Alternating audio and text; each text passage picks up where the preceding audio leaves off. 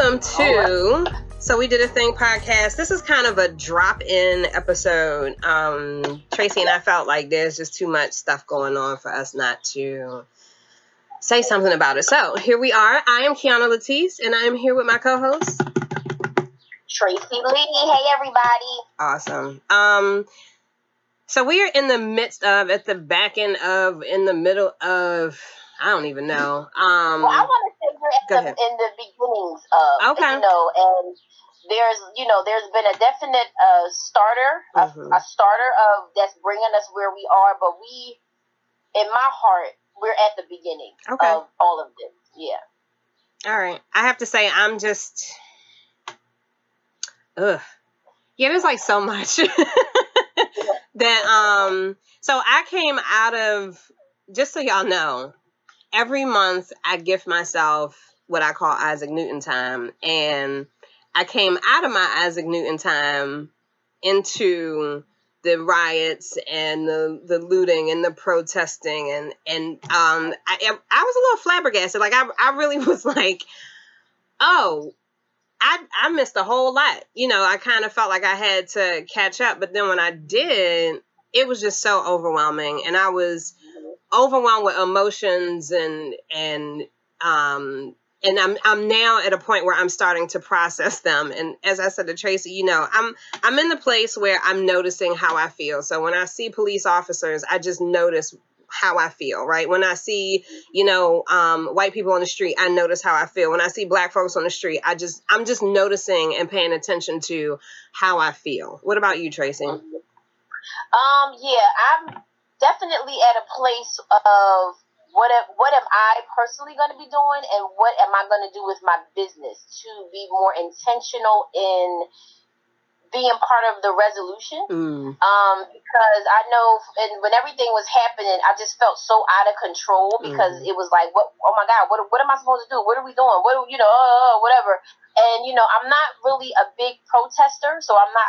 I definitely was never going to be out protesting. Not that I do not disagree with any of it, but I have a young family, and if I can't bring my kids, I'm not coming. I don't want to have to be on the perimeter of something because I have my young kids with me, or you know, the danger of not just the riots, but any possibility of being trampled because I have my kids and stuff like that.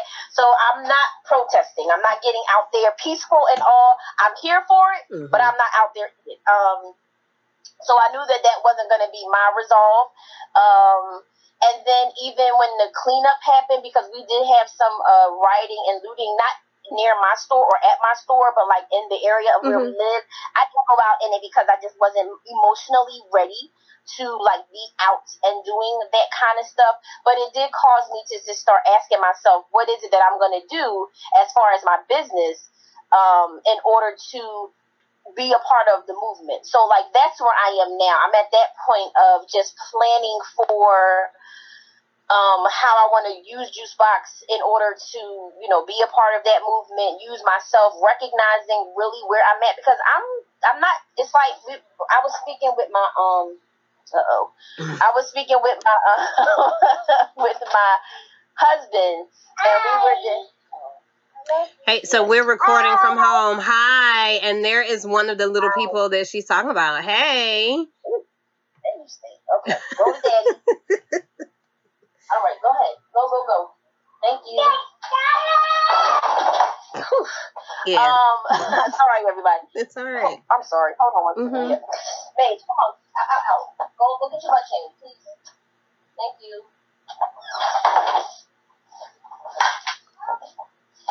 Okay. All right. We'll make sure to edit that part out. I was going to say, you should leave that in because mom's job is always on. That thing is on fleek all day, every day. Never ending. No. But yeah, and so, it's never ending. I forgot my train of thought. What your business is going to do, you're kind of just thinking through that whole process, how... Oh, right. Just thinking about what I want to do, but also honoring where I'm at. And so, you know, I definitely am at a point of... I've been very emotional, so I've, like, had to take some sort of breaks for... change how I operate my store on a daily basis depending on how I'm feeling. So that's like where I am as far as with them happening with honoring George Floyd and everybody who's been affected, you know, recognizing that there needs to be changes. I don't believe that there needs to be changes. I believe that the justice system needs to be broken and rebuilt. And so that's the cause that I'm looking for, right, and who I want to be. So if you're not coming from that type of verbiage, I'm not behind then you. Again, I'm here for what you're talking about, but you're not who I want to back, because I need that whole thing broken. Right. And then we can rebuild it, yeah. And that's something, so, from, and I remember when, at the beginning of this, when I was like, all right, you know, do I speak out? I actually found myself coming off of social media, and I was like, and I had to have a, as my aunt says, and I love this, she says, you know, I put myself in conference with myself, and I was like, you know, what is this really about? And as you said, there were just so many emotions, and for me, they were just very raw and overwhelming. And I wasn't in a place where I could handle somebody coming at me, you know, like, I think it's very important to recognize when you can handle debate and when you can't. And there was no way that I was going to validate to anybody what I was feeling, because I didn't need to. I walk around in my black skin all day, every day. So I just needed to process that. And then when it comes to the business side of things, well-being is something that I think we all seek, right? So for me, KB Calls has been in the business of well-being from the beginning. And I was just really, as I was thinking through that, was trying to understand the systemic effects of racism and all of the isms that we find in our, that are permeating our, or have permeated our system for many years. Pretty much since the advent or the inception of this country, these isms have been here. And I've, you know, started reading a few books that I had been interested in, like The Black Dollar, because I know that there was a time where we could only circulate our money within our community. And I was curious as to how that changed. And then I came across some readings about Willie Lynch. And it was really interesting because he was the one who went to the Southern plantation owners and came up with the system of lynching and how to control the slaves. And I was just like, we still do this stuff, you know? And he even said, oh, well, this will last the 300, you know, maybe 1,000 years. If you do this and you plant these seeds of dissension amongst the slaves, then you will be able to control. And I'm just sitting here looking at the stuff that's on TV with the riots and everything. And like you said, I am not a protester where I'm out in the streets. That's not been my, as a good friend of ours says, that's not my ministry. And I like the way she put that. And Lena, I'm gonna give you a shout out. Because that was powerful to me, that to recognize that we all have our ministry and our way that we stand up and step forward. But really just for me, learning and understanding where this came from is what's going to help me move forward. Because some of it is unconscious, right? On our parts and their part. And absolutely. It's not just, I mean, because I'm sorry, I don't mean to cut you off, but in addition to just bringing up Willie Lynch, you know, the way that we keep the momentum going, because a lot of times that distinction comes from our own community. And so then, you know, which is why people are, you know, they always come back with, well, you're so upset about, you know, police brutality and police crime, but you have black on black crime every day, and nobody's fighting for that, and then you know, it makes you question, like, oh, well, that's true, like, we are killing each other, how can we expect? And it's like, you know what, you're right, but that's not what we're talking about. We're not just talking about cops killing each other. We're talking about the system of the police department, the, you know, law and all that, law and order, or whatever you want to call it. But again, it's all part of questioning ourselves. When so it's easier to go, oh well, yeah, let's work on us, but they can still kill us, because if we call the cops and they end up killing the people who called you, oh well, we're still killing each other. Right, so we're still working on ourselves. And the thing about it is, we're not talking, and my combat for that argument is always, y'all do massive killings though. Like, maybe ours is, all right, I'm mad at you and I shoot you, but y'all think this through? You know, you plan this out. Yeah, but not even that though. I mean, like, if you want to keep it all the way honest, you will kill the people that you are surrounded by. You so will. If I live with white people, it's most likely that I'm going to be killed by a white person before I'm killed by a black person. So it's like you kill where you live. Like, you live in the ghetto. We all live in a ghetto because that's who you live around. You know what I'm saying? But people seem to think that, oh, well, it's only black people getting killed in black neighborhoods. No.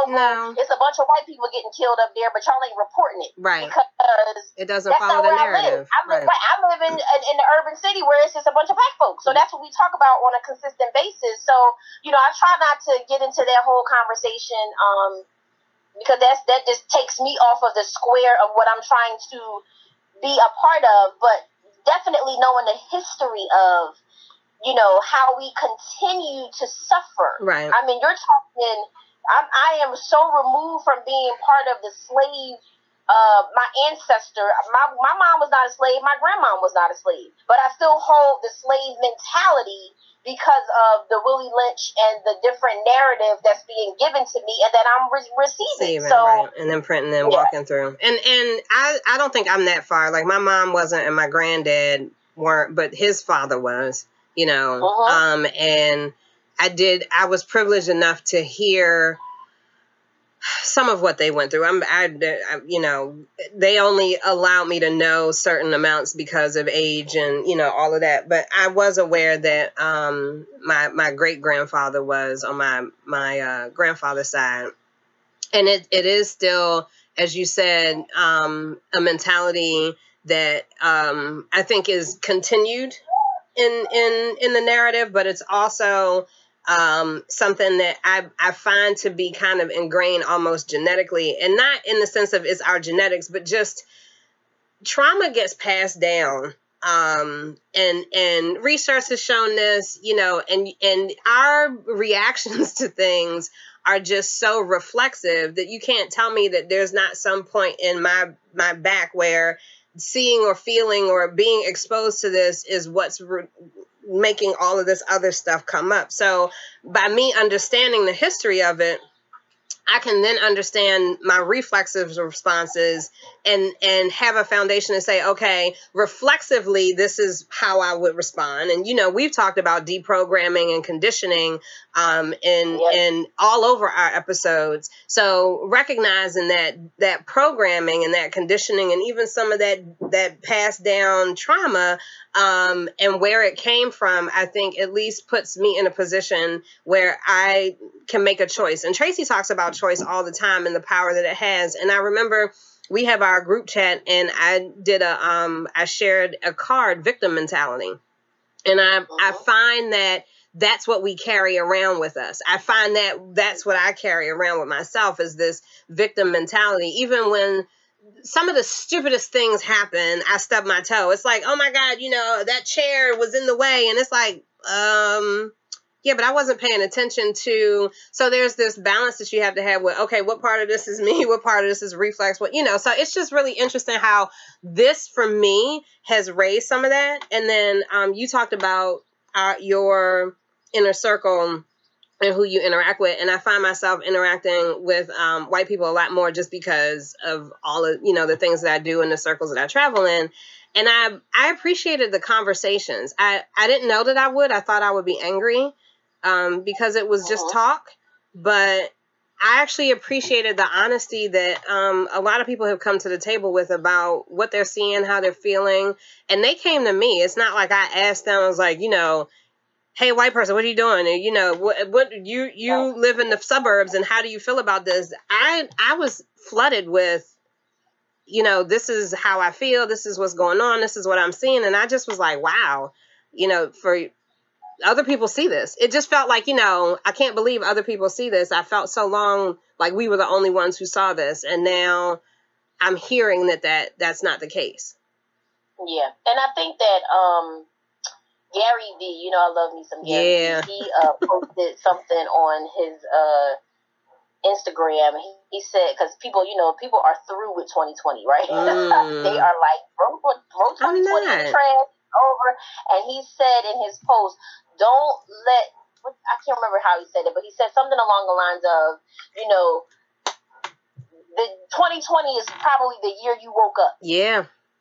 From everything that's happening. So don't just disregard it because it's pushed you in uncomfortable situations and, you know, made you start to see yourself or the arena of where we are all in as, wow, it's not really as great as I thought it was, or, oh, man, you know, who knew, you know, whatever the case may be. And so I just thought that was huge because 2020 has been tough. I ain't gonna hold you, right? But, you know, I believe that I'm very hopeful that the year will end much better. And so far, I mean, just with the unfortunate passing of George Floyd, there has been swift things happening as people are uprising and, you know, using their voices. And we've already started to see some things happening on a small city level, right? Of different commissioners and mayors doing things and, you know, different stuff like that. So it's been tough, but it's been definitely a wake-up call for a lot of us. So I'm still here for 2020. I'm pulling for 2020. And I don't mean to cut you off. I'm sorry. 2020 has been, so the song Stay Woke, I remember when it came out and I'm like, dude, I'm woke. You know, what you, how you going to tell me to stay woke? But in all honesty, when 2020 came around and, you know, you had all these expectations for greatness, this is where the ease is not where you show up, right? The ease is not where greatness comes from. It's the difficult times. It's the times of questioning. It's the times of what the fuck, where you're like, which way do I go? And you really start thinking and you really start moving and you start being intentional. There's some intentionality to this, I really believe. And I'm optimistic.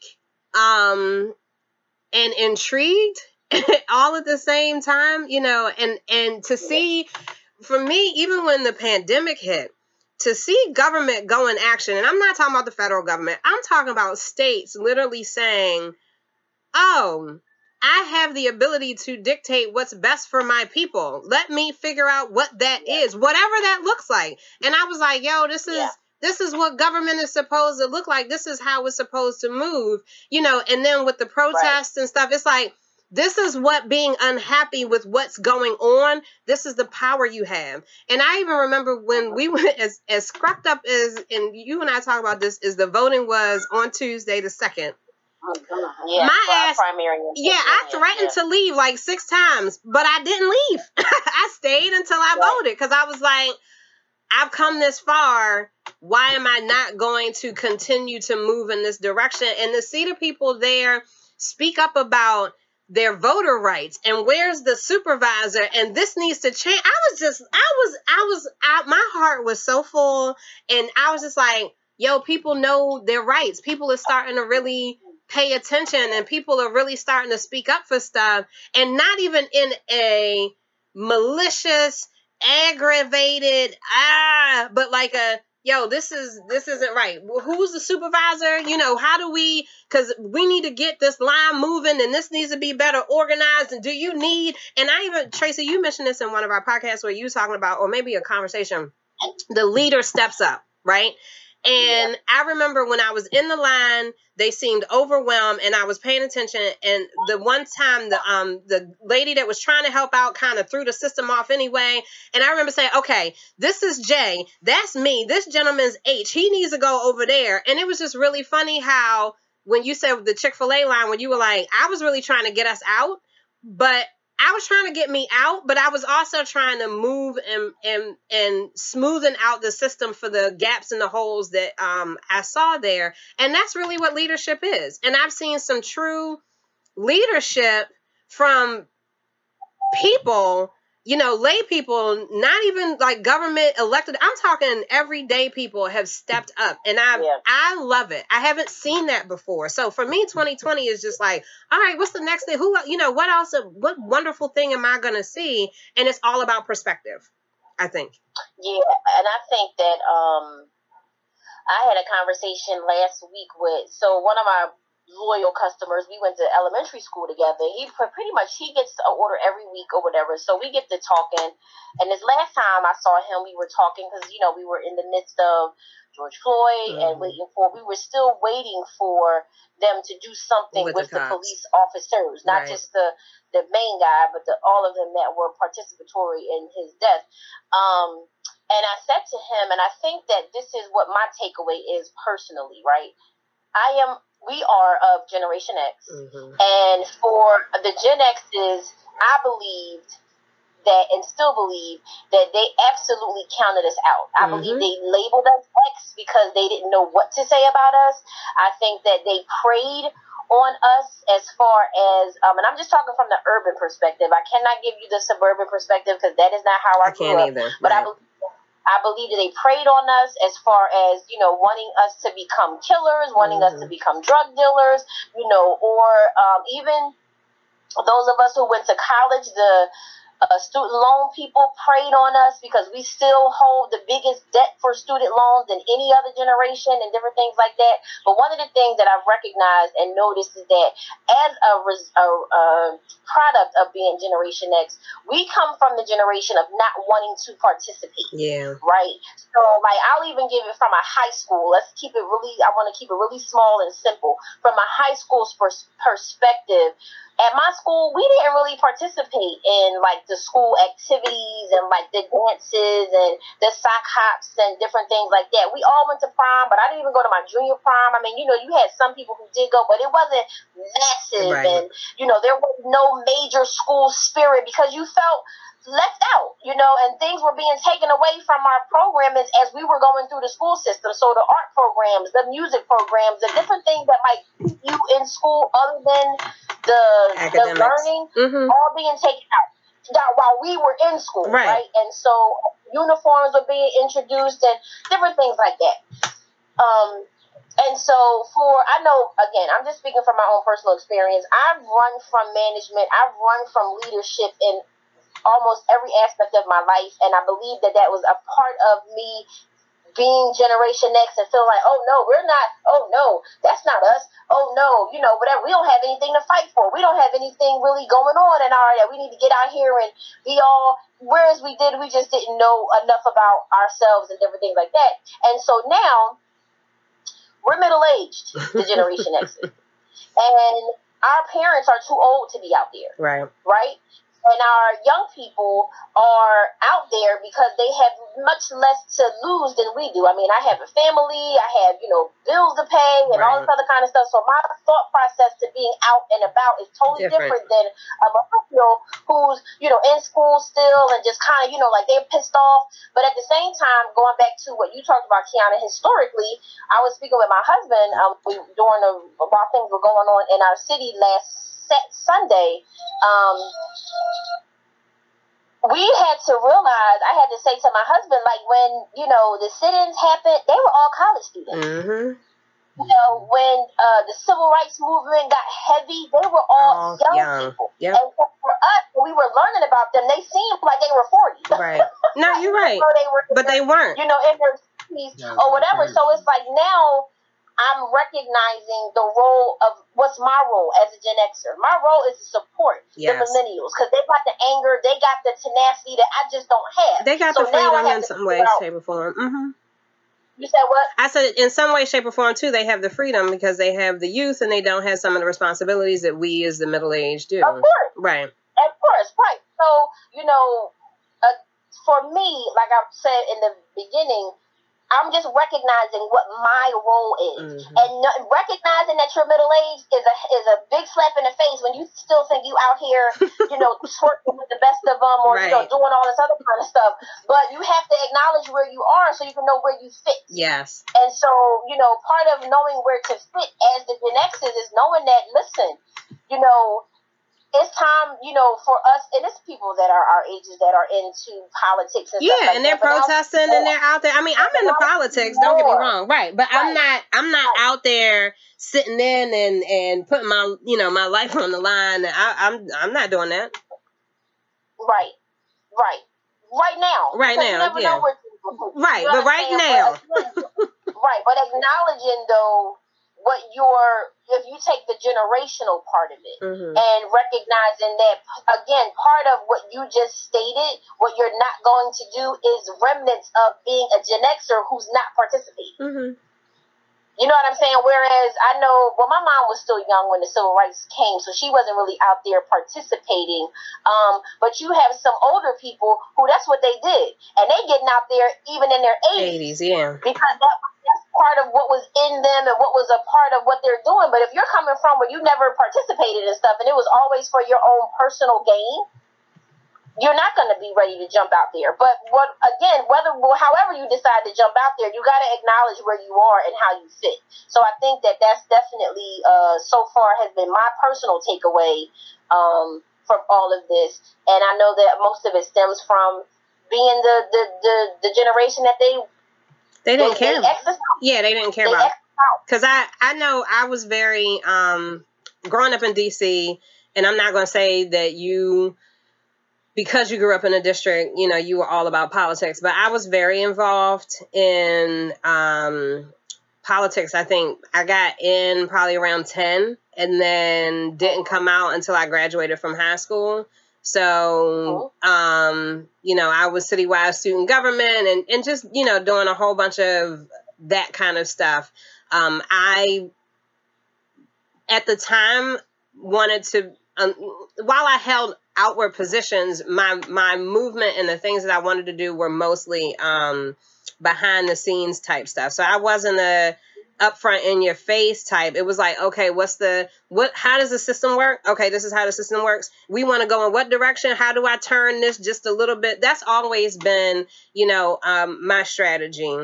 And sometimes though, I agree with you that sometimes things are so broken that they just need to be allowed to fall apart and then, you know, rebuilt, because there's so much there's a N word where it's just like so much nastiness has just gotten into it that it's completely permeated. Like, even if you remove the people who were there, it's just so ingrained in it that it would show up in them anyway, right? So there's some systems that I think do need to be undone.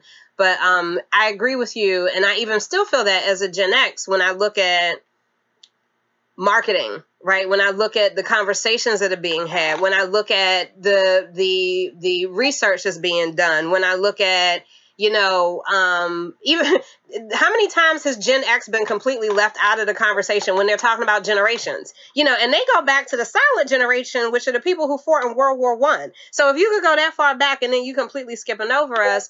And there was that period where there was a lull. I think there was that period where we were kind of put to sleep and we were discounted and everybody else thought that all the work that had been done in the 70s had come to some fruition and now we could just coast, right? And we're seeing that that's not the case. But I do agree with you in the sense of knowing who and where you are is very important to being able to stepping out and moving forward and having that foundation. And that kind of brings me to something, because as you bring up George Floyd and the young lady who was killed in her home, I don't want to misspeak her name. Taylor. Thank you, Breonna Taylor. And Ahmaud and the countless numbers who have been lost and have not been recorded. I find it very interesting that the market went in its upturn. And this kind of is a part of the researcher in me, because I texted you as we talked about doing this episode, like, yo, they don't care about us and this, that, and the third. And I was like, let me walk that back and let me look at something. So I looked at how the market responded to the assassination of JFK, Nixon's impeachment, as well as the 68 riots when Martin Luther King was assassinated. And there was a drop, you know, I mean, a percentage, maybe max for each of those events, probably less than one, about 7.7% to maybe 2.6%, depending on who it was. And then the market just, you know, came back up, and I had to look into that to understand what that was about. And it was really about futuristic outlooks, right? And the fact that The market is really based on the economy and the speculation of that and what's happening right now for us, which I thought was very poignant, is a blip. And I'm not saying that they're saying it's a blip. I'm saying from the research that I did, this is how it's always treated. When these events happen, the market's like, okay, you know, and they're going to continue to consume, or they're going to continue with the programming, and this isn't really going to change. The system is going to stay the same. Pretty much that's what I got from the research. Oh, they woke up for a minute. Okay. Oh, this was a travesty, or this was a tragedy. Okay. All right. And then, you know, in 6 months, they'll start spending again, or they'll start. And I was like, wow, to look at it that way, I was no longer emotional. I was like, ah, this is the wheel. This is really what's going on. So, how did you feel when I sent you that text? Because there was some rambling there. Rampage. What text exactly are you speaking of? When you text me, it was like, you know, would you, do you think we should do an episode? And I was like, I came right back at you. It was like, yes, definitely. And then you were like, well, what should we talk about? And I was like, well, I'm looking at the market just went back up, and I can't believe that while all this unrest is going on, they're going up, and da-da-da-da-da. And I was like, ah! You know, to be honest, because I am in the space of a business owner, I always follow the money now. And my emotions are just that mine alone. And so, you know, for me, what's been interesting, and I'm trying not to take it personally or to, you know, disregard it, but, you know, I'm not going to say everybody, a lot of people that I'm following or a part of in my Facebook and all of that kind of stuff, you know, there's been huge Buy Black, there's been huge, these are the Black restaurants in Philly, these are the Black owned businesses that you can get your blah, blah, blah, blah, blah, and that's great. And this has been maybe in the time that I've owned Juicebox as a storefront, it's probably the fourth time I think I've started to see people do this, and then as it happens, it increases, and my business has been affected by that. And then as time progresses, it stops, and people go back to the normal status quo. And so, you know, by you telling me your research with the market, it matches. It matches what's happening at my store. Right. So, like, you know, I hear you, I get it, but I know the habits of my customer. That's the one thing that I'm learning. And even when they're coming for a fast or where they're coming for juices and smoothies, I can tell you we're not open on Mondays, but Tuesdays are our biggest selling day because everybody's binged over the weekend. They're like mad at me for not being open on Monday, so they come in droves on Tuesday, but then on Friday nobody comes because it's cheese, pizza, you know, they're starting their weekend, and that's their habit. Right. And so if the market is watching the habits of the people, and that's what they're doing, to tell you how we can say, oh, it's going to be the increase in stuff like that. I'm doing that on my business, at my business all the time. So I'm not surprised. I'm not offended anymore because I know that this is what outrage does. Outrage is only lasts for a short time, which is why I have not really said much on my business page. I have not said much on my personal page because I'm planning. I'm in the back planning for the long term of my business. Right. Not just the, you know, even when the pandemic happened, I wasn't going out, come to Juicebox and get a shot and da-da-da-da, because it's long term. Yeah, I want you to come get it today, but I really want you to be getting healthy forever. Right. So I'm not just going to jump in on your fears and jump in on, you know, just so that I can, you know, market to you what I have to offer. And make profit off of it. So to answer your question, I feel your anger, but they were just going off the habits of the people.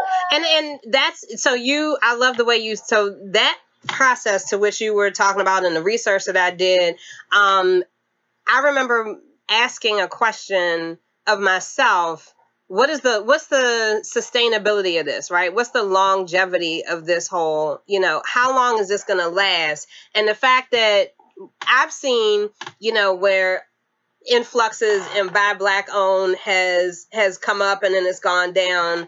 And I'm just wondering from a Gen X perspective, because yeah, it's important to it's definitely, I'm not going to take anything away from protesting. It's very important to get out there and make your voice heard. But what's the staying power of that? And then who needs to come behind that first wave and support the momentum of that first wave? And so I love how you kind of brought that in from a business aspect, coupling that with what the market is seeing and doing, because it makes me ask, okay, how do we make this sustainable in this movement, right? When is it leadership that needs to come up? Is it we need to keep the conversation going? Is it, you know, is it, what is it? And as the ones who are not out there protesting, who we technically should take over the torch once the younger ones get the ball moving, now we as the ones with the resources and the staying power, and because we're middle-aged and we have the connections, technically should we be the ones who continue that move? You know, like, should we pick up the torch in a way that we can? And what does that look like?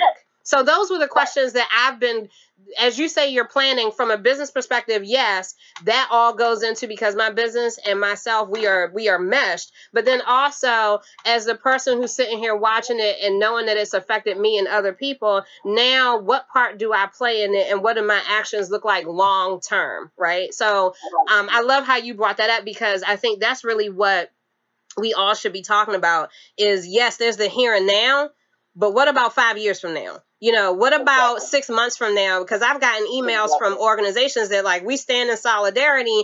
And part of me was like, that's great, because y'all never spoke up before. But then the other part of me was like, well, Colin Kaepernick did this 4 years ago, and I knew he would be vindicated, but it took 4 years for the vindication. And even now, they're still taking some of what his actions were and trying to twist them to meet the narrative. You know what I mean? So how do we step up to that, knowing that this is what is going to happen, because the markets have dictated it, because the speculators are saying, because the economy is gonna, how do we meet that, knowing that that's here and that's what's going to happen? That's the question we need to be asking ourselves. Yeah, and that's where you begin the planning. As you answer those questions, that's how you begin to plan for the long term as a business owner. Even if you're just getting started in business, you have to ask yourself, how will I operate if there are injustices that are affecting my people or the people that I service? Because the injustice can happen to people that's not you. Yes. You might be a man who has a product that services women only. Yes. And, you know, the women's movement is right alongside with this injustices, which is historic. How it has happened. Let's just keep that all the way honest, right? So if, you know, the Me Too movement comes back again, let's say it dies down, which I don't think it will, but I'm just saying, what if it dies down and it comes back again? What say you, sir, and your business to these women who patronize you, and not just come from a place of keeping the dollar in your business, coming from a place of, we have always been here to, you know, we are always looking to make sure women are heard in the business, or however you want to do that. But again, the culture of your business, right? Because right now, as I'm building the culture of Juicebox, so as I add on my employees, I don't have to reverbicate and go back and say, oh, dang, y'all, I'm sorry, I was giving y'all slave wages. So now that I know, you know, we having a change in the momentum, let me go ahead and give y'all some money back, because I stand with the lower income. No, you should be standing with them from the beginning. Right, because that's who your customer is. And I'm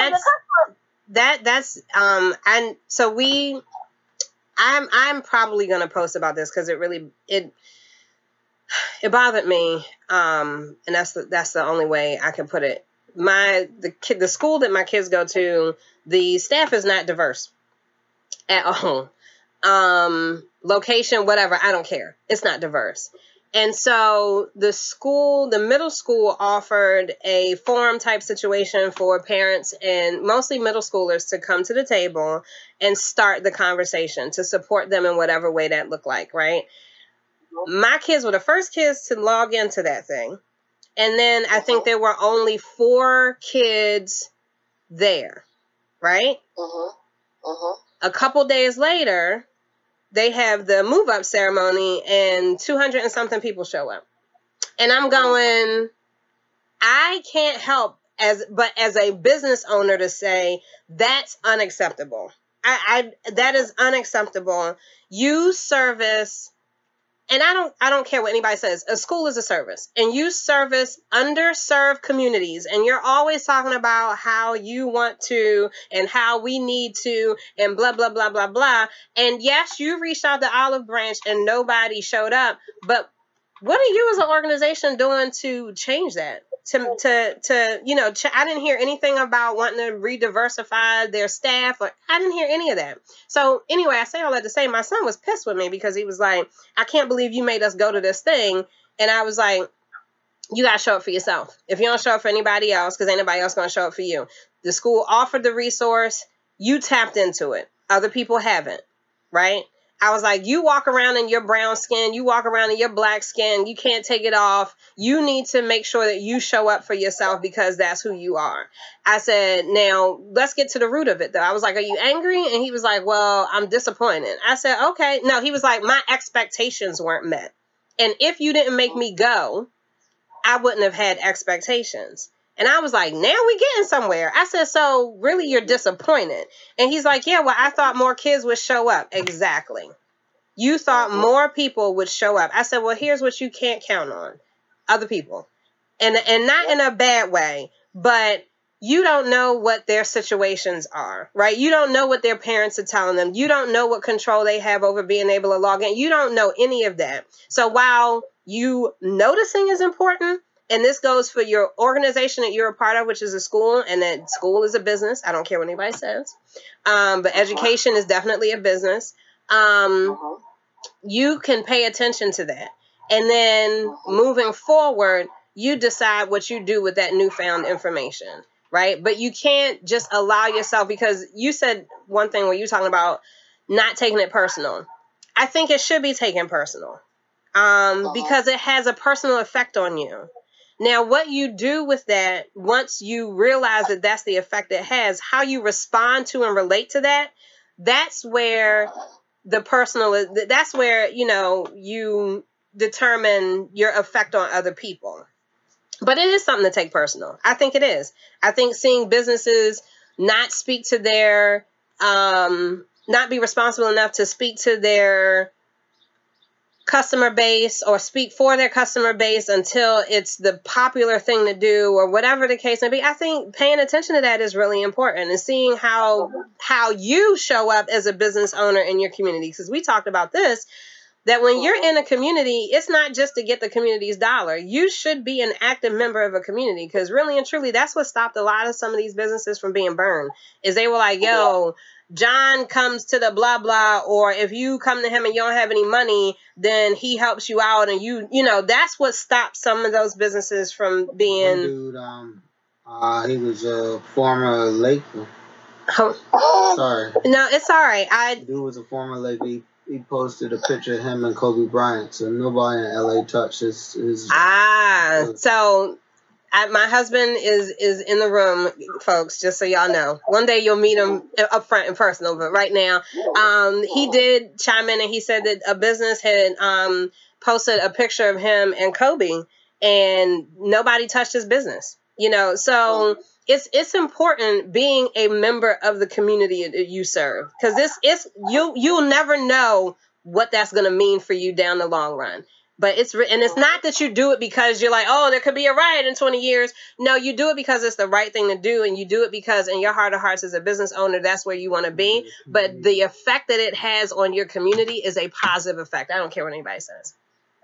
Yeah, and it's part of the culture. Yeah. It's part of the culture you create of your business. And that's something you have to have in mind as you're starting, growing, scaling, building your business. So absolutely, you know, like you said, some businesses didn't get touched because the neighbors vouched for that business to say, do not touch that business. Mm-hmm. Do not vandalize that. Stop what you're doing and move on to another, you know, whatever the case may be. Now, that doesn't mean not all businesses that are black owned and still that didn't get hit. Right. But there was the neighbors who vouched for them. You know what I'm saying? And so, you know, when you have companies like Lowe's and company who, yeah, you're here and yes, they provided service, but you're not in the community that you serve. They give their money, but a lot of those companies like Target, I always love to see how they, oh, we gave back XYZ millions of dollars and to the school system. I don't ever see other schools in my neighborhood on there. How about that? So again, I'm not saying that they're not giving back, but you're not giving back to all of your neighbors. Right. And you're not servicing the community that you're in. And I think, you know, are you waking up to that? That's the other thing that I think 2020 should be showing you. You know, for me as a business owner, when the pandemic hit and businesses were trying to wait for the federal government to tell them what to do, I was like, dude, you own your business. You can make a decision.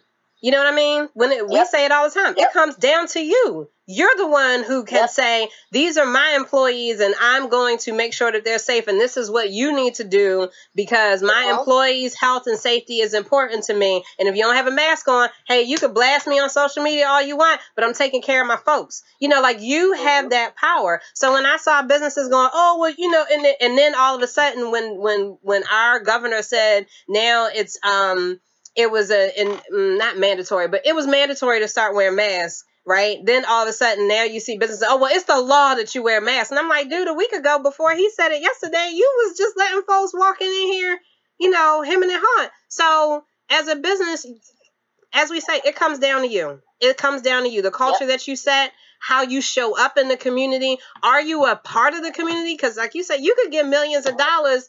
I'm here in Philly. I could give millions of dollars to San Diego, but I'm not sure. I'm not in San Diego. Where my effect is really felt is here in West Philadelphia.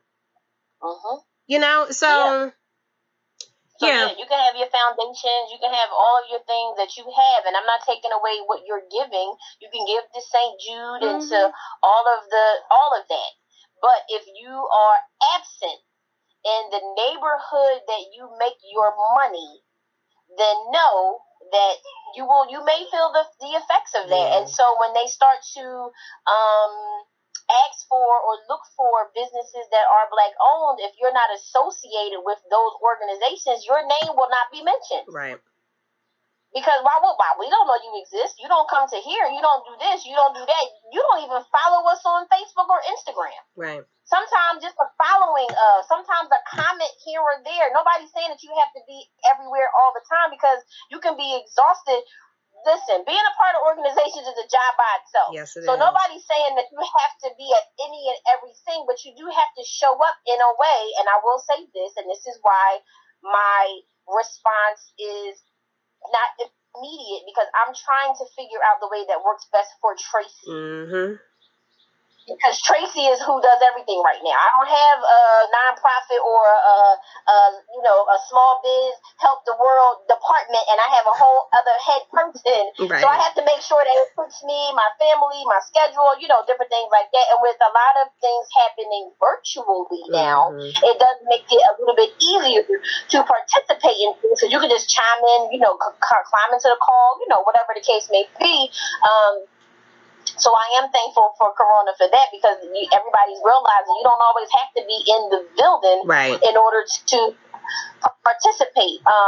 But yeah, that's definitely something as we move forward, you know, the plan that you have for your business, how are you going to have your voice placed or have that statement ready to show that this is what you're doing, this is how you are moving forward.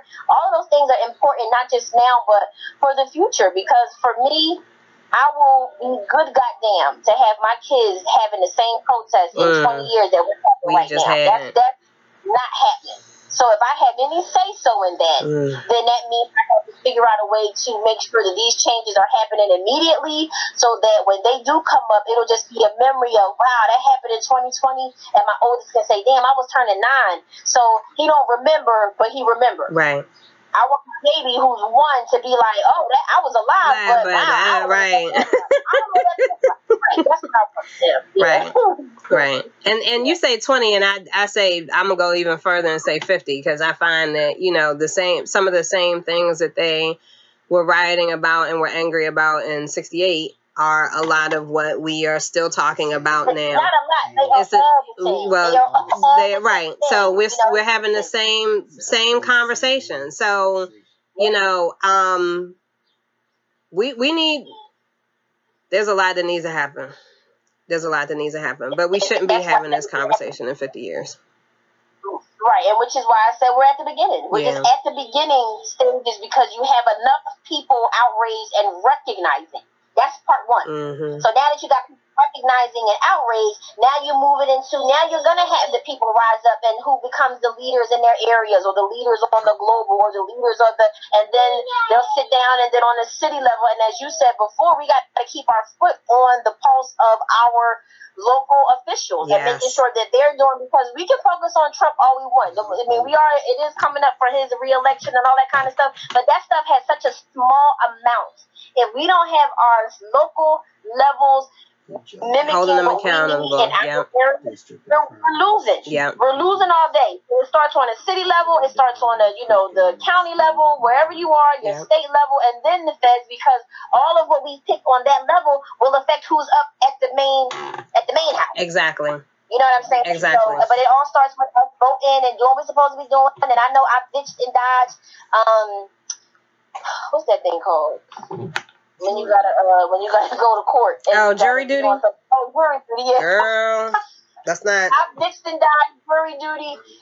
I've never served on a jury ever since I joined the military. I've never served on a jury duty, but I do know that that's part of what I can do now as a civilian. Yeah. And I won't run from it next time that it comes because that's a part of what I have to do. Even my middle age. Right. Okay, let's keep it. Yeah, because your voice, that's really important, and it's something I've not been a fan of it, and I'm gonna tell you, it comes from a place of financial security because my employer did not cover me when I went, so it was like I gotta decide between putting food on my table and making my voice heard. Guess what I'm checking. But now. In all honesty, seeing how voting, I've been very proud to vote in Philly. I have been. I've even when 2016 and the way people showed up, I've just have been very proud. I've seen the difference because my husband votes and used to vote in Delco, and it's a different spirit. And I love the spirit that people carry with them to voting in the city. It is just, it's a completely different spirit. And so now I'm a little more open and amped to say, you know what, this is my responsibility to make my voice heard. Maybe I'm going to say something in this case that somebody else wouldn't say. I need to show up. You know, I show up in the community meetings for I did make sure since I voted most recently, because I was not doing what I thought I needed to do, which was as a business owner and community member, show up at these community meetings. So I do that. And now I'm starting to show up, even though it's now virtually. Well, before it was virtual, I started to show up at the city government meetings. You know, when it worked into my schedule, I made sure they stayed in my calendar. And if I could make one, I made one. And I'm going to continue doing that and take it to the next level, as you said, because I am a nanopreneur business of one. So, you know, with all the other hats that I'm wearing as mom and wife and daughter and da-da-da, but it's important to me with all the hats that I wear to be seen, to speak. And there's an essay that I really want to put in our show notes by Audre Lorde, and I shared this with our group, where she talked about turning silence into language and action. And over the period of Corona, I've really tried to sit and think about what have I been silent about, and what does the language and or the action look like? And for me, that goes in with the planning, as you said, Tracy, like as a business owner, where have I been silent? And while that silence sometimes is very necessary to plan and to you know, move, allocate and resources and all of that, and even just honor the fact that I'm processing, how can I change this now silence into language and action? And that's to me, that's the epitome of being a true member of a community in business and personal, is no longer being silent and deciding what that silence, how that gets translated or transmuted or whatever your word is, in transformed into either language and or action. Right. I agree completely. So I think that as heavy as all of this has been, I know for me, honoring how I'm feeling, letting myself let it process. Sometimes that means going in a bubble, because that's what comforts me is my bubble. And then while I'm in the bubble, in my journaling, in my prayers, and whatever it is that I'm doing, my meditations, allowing what comes out and what feels right for me and the move that God has put for me has been what's helped me to start the healing process. Yeah. And I think that that's something that we also have to keep in mind as we move forward is, when the conversations arise, when you are able to be a part of the conversation can start some healing. Because as I was sharing with Keanu, we've had conversations in the store, and, I would feel a mess when I come in. And then after people coming in, we're talking, we're, doing whatever. And by the end of the day, I feel so much better just because I've been able to share something that was on my heart or get some clarity from, because I had people watching the news. Some people will come in and keep me abreast of what the news was and, different things like that.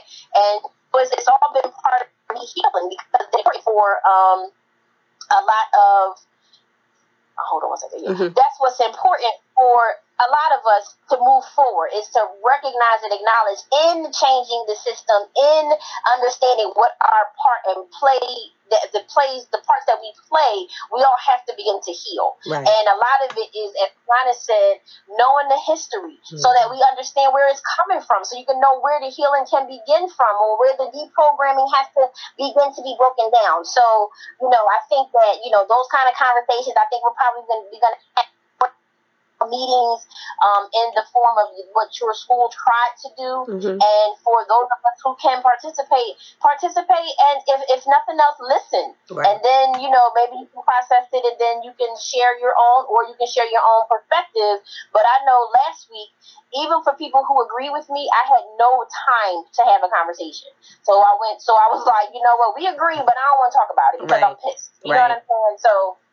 But if we honor all of those things and we just have a plan, I think that as business owners, you can absolutely understand what your role is as we move forward, and the voice you can have.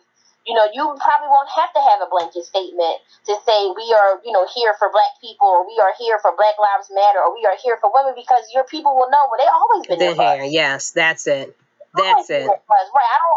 I mean, thank you for that comment, but they don't never make me feel like they don't hear me or they don't. So, they'll be vouching for you. They'll be the ones saying, because I know, like I said, there have been lists coming out of Black-owned businesses in West Philly and, different areas. And I know one list came out and Juicebox wasn't on there. And I ain't mad. I'm not mad at none of it. But do you know it was about 5 or 10 people who added my business? Because they're like, oh, no, we got something right here, in our neighborhood. She's so sweet, blah, blah, blah, whatever the case may be. But that's what will happen when, if people start to doubt how you are or who you are, your people will vouch for you because of what you've built. So I think that that's my takeaway as I continue to plan for my business to make sure that I put that in my culture. Yeah, that's definitely important, is putting it, being aware of it. And putting it in your culture, and being open and honest about it, and just doing the best that you can. I think that was the other thing that because a friend of mine held a little forum, and a couple people came, and one of the people that were there, she was like, when my friends talk about, oh, I don't know a Black person and I don't know this, and she's like, and she was really angry, and I was like. Because I was able to process how I was feeling, I was like, that's a window though, right? That's a door that's opening for you to have a conversation, because they apparently trust you enough to even say that to you, where they may not have said that to anybody else. So maybe you can use that as a way to not affront them, but to just have, continue the conversation like, all right, well, tell me about that. Well, how does that, you're realizing that I'm gonna give you kudos for it. Do you want to meet people? Like what do you want to do with that? And she thought it was, she was like, wow, I didn't even look at it that way. You know, she was just like, I figured since I know, they should know, you know, and it was like, we're all coming from different places. And one thing this is doing, and I said this to my son, Nate, I was like, one thing this is doing is it, that Man in the Mirror song that Mike sings, this is forcing, man, right now, this is forcing some looking in the mirror for us all. And some of us can't handle what's reflecting back. So, you know, and that's their journey. But for me, I can look in the mirror and be like, okay, yes, I've done this, or yes, I'm doing this, or what, you know, what does that look like? And I've had people reflect in the mirror while they're talking to me. And I'm just like, wow, that is powerful. Like, you're seeing aspects of your childhood where you're realizing, oh, well, my parents instilled this in me, and this is why I'm seeing this. And I've always been open to this. And maybe at this point in my life, I wasn't, but now I am. And that's amazing. You know, so, we have to be very, as we process and plan and understand where we are, we have to be very gentle with other people, and ourselves.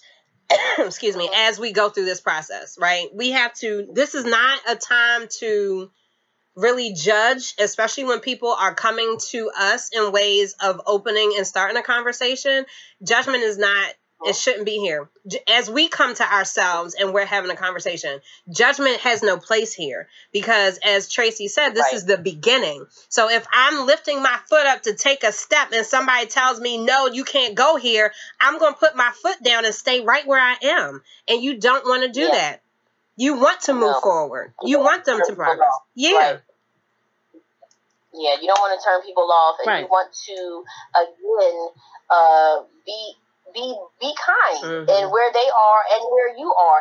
And going back to, you know, knowing that I was not in the mood for conversation. So that was powerful, yes. I know that if I'm not in the mood for it, I'm not going to have it, because I don't want to push people away, or, you know, I was talking to my sister the other day, and I was just, you know, sharing with her how so I think Tuesday I went online completely. The only way you could order or come into Juicebox on Tuesday was to order online, and it was curbside, right? Because I had no capacity for conversation.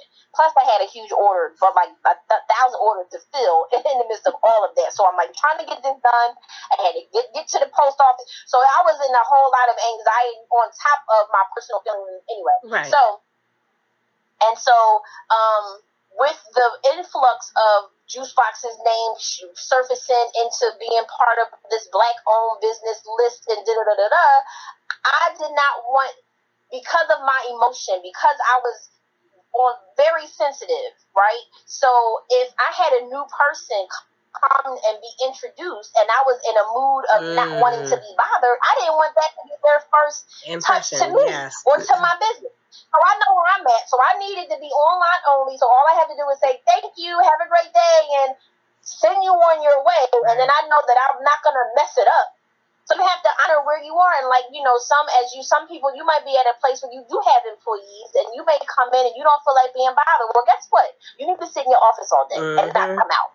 Yeah, and be honest with them. And go back and do your packages, and not try to become something that you're not, because you're in this emotional soft state. And this is again something that I believe you're going to learn, if you don't know it yet, as you build your business. But you'll start to be able to touch and feel and know, oh, whew, I need to just stay. You know what? I'm going to just stay out. And maybe you might just need to do some back-end stuff. You know what I'm saying? But, you know, I had to really know that in me, and it ended up being a really good day, because I knew where I was and how it was, and I didn't have to go back and apologize to somebody or pretend to be or Right. And I think that honesty that you had with yourself allowed you to come from a more authentic place. And I think that's a lot of times what people don't recognize, is that when you're being dishonest with yourself, or you're not honoring where you are, you're inauthentic, and that people pick up on that. And you know, I've had some of my best days as an employee were when I was very honest with my team. Like, I am not in the mood, guys. So yeah. My capacity is very limited. I can take care of the patient, but I don't want to have nothing to do with y'all. You know, like, and them honoring that was paramount, because then the next day I'd be like, hey, and they'd be like, oh, you're better. Yes, that, you know, whatever. Yeah. But there was no animosity. Nobody was trying or pretending or blah, blah, blah, blah, blah. It was none of that. And taking that culture into my business, you know, I don't schedule myself on certain days because I don't want to have anything to do with, you know what I mean? Like, just being mindful of that and being honest with myself has made all the difference in the way that I show up in my business for myself and for my I consider my community. I consider people that I interact with to be part of my community. And I show up so much. I'm a nicer person now than I ever was at work. Because I'm way more honest. Well, that's because you get to, right. I was going to say, you get to choose a lot of what happens in a day, and you get to be honest with yourself. And that's probably one of the benefits of being an entrepreneur that I didn't think about. Yeah. Was becoming more honest with myself, especially because I'm looking in the mirror more at me, and you know what's working for me and what's not working for me. But I think that as we move forward, I know for me, what I really want to take away from all of this is, how am I going to show up? What's the criteria for the organization that I want to be a part of? Like, that's something that I'm breaking down now, because I'm not just jumping on everybody's bandwagon. I'm not just jumping into any and everything. I need to make sure that everything and everybody that I work with is aligned with what's best for me, Tracy, the black female, the mother of 3 black children, the wife of a black husband.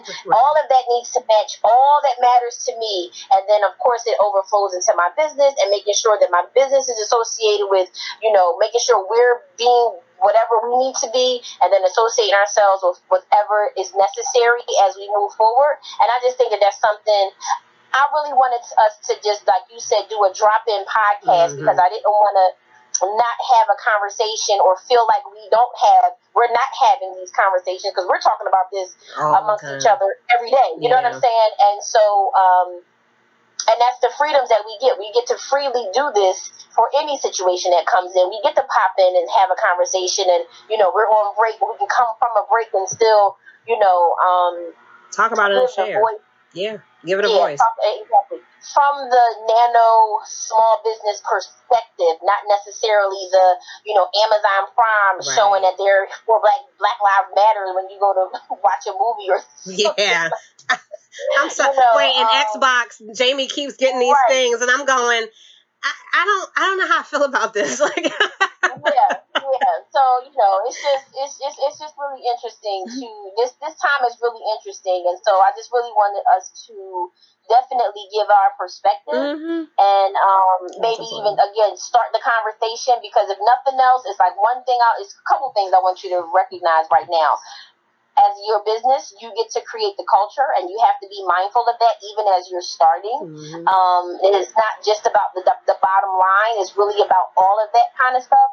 And then the other thing is just taking care of yourself first, and then honoring yourself, and then everything else will show up. Yes, I agree. I you know, for me, moving forward looks like continuing the process. Because I do recognize that there for me was some grieving in this. As far as you know, like, hope died and then it was reborn, you know, like all of that. And then, you know, how has Keanu shown up? Because I really have shown up as, I think, especially in the last 6 to 12 months, I have been more me now than I ever have. But figuring out where, like you, who is worthy of my time and effort, because it is very valuable. You know, what organizations, you know, what people, you know, what relationships stay, which ones go, all of that. And then just continuing to be thoughtful and intentional about what permeates and what the culture of KB Calls and anything I touch, you know, with the, even with the intention group that we have, I'm very thoughtful about, you know, hey, how are you guys doing? Like, I would love to share my intention, but that may not be what we need to talk about right now. Like, how, you know, where are you? You know, what are you grateful for? Like, just being there and holding a space, you know, sometimes is just what we need. So just really continuing to be who I am, because I no longer apologize. I found that, like, I'll respond to somebody late and be like, I received your message on such and such, and I appreciate you getting back to me. This is where I am with this right now. I used to be like, oh, I apologize for being late. I don't apologize, because I got stuff going on, you know, and my time is valuable and your time is valuable too. I'm not negating that, but this is where we are right now. This is what I'll come up with. And really just embodying those things. And as a Gen X, saying, how do I pick up the torch? What does that look like for me? Right. You know, once the momentum is now passed on to the ones who need to carry it some more, you know, what does that look like for me? So that's really where I am. That's what I'm doing. And then recognizing that this process isn't something that I'm going to have the answer to tomorrow. I just need to give myself room. No.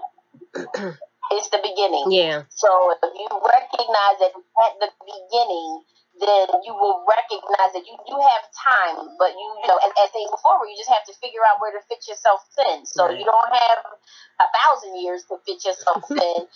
If you want to be a part of the change, if you don't want to be a part of the change, then you ain't got no time, because you don't worry about the change. Right. But if you definitely want to be a part of the change, like I said before, I want them to fight this fight, find a new fight. You know, I want a new fight for them to fight, and I don't want it to be this.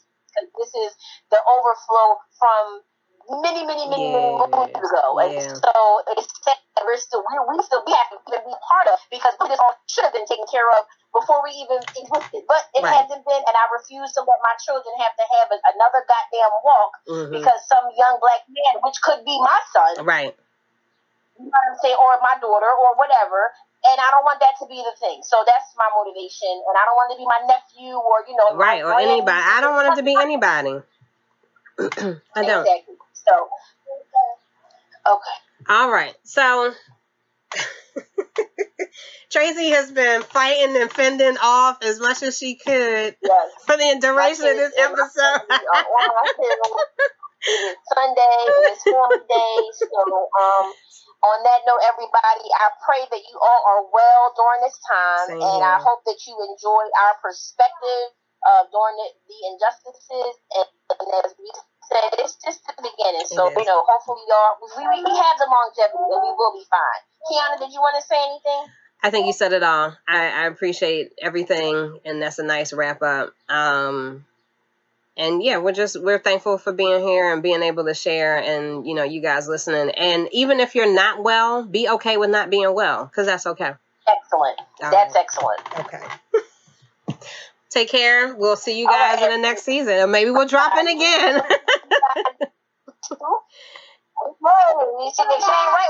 Right. Bye-bye. All right. Take care. Say bye.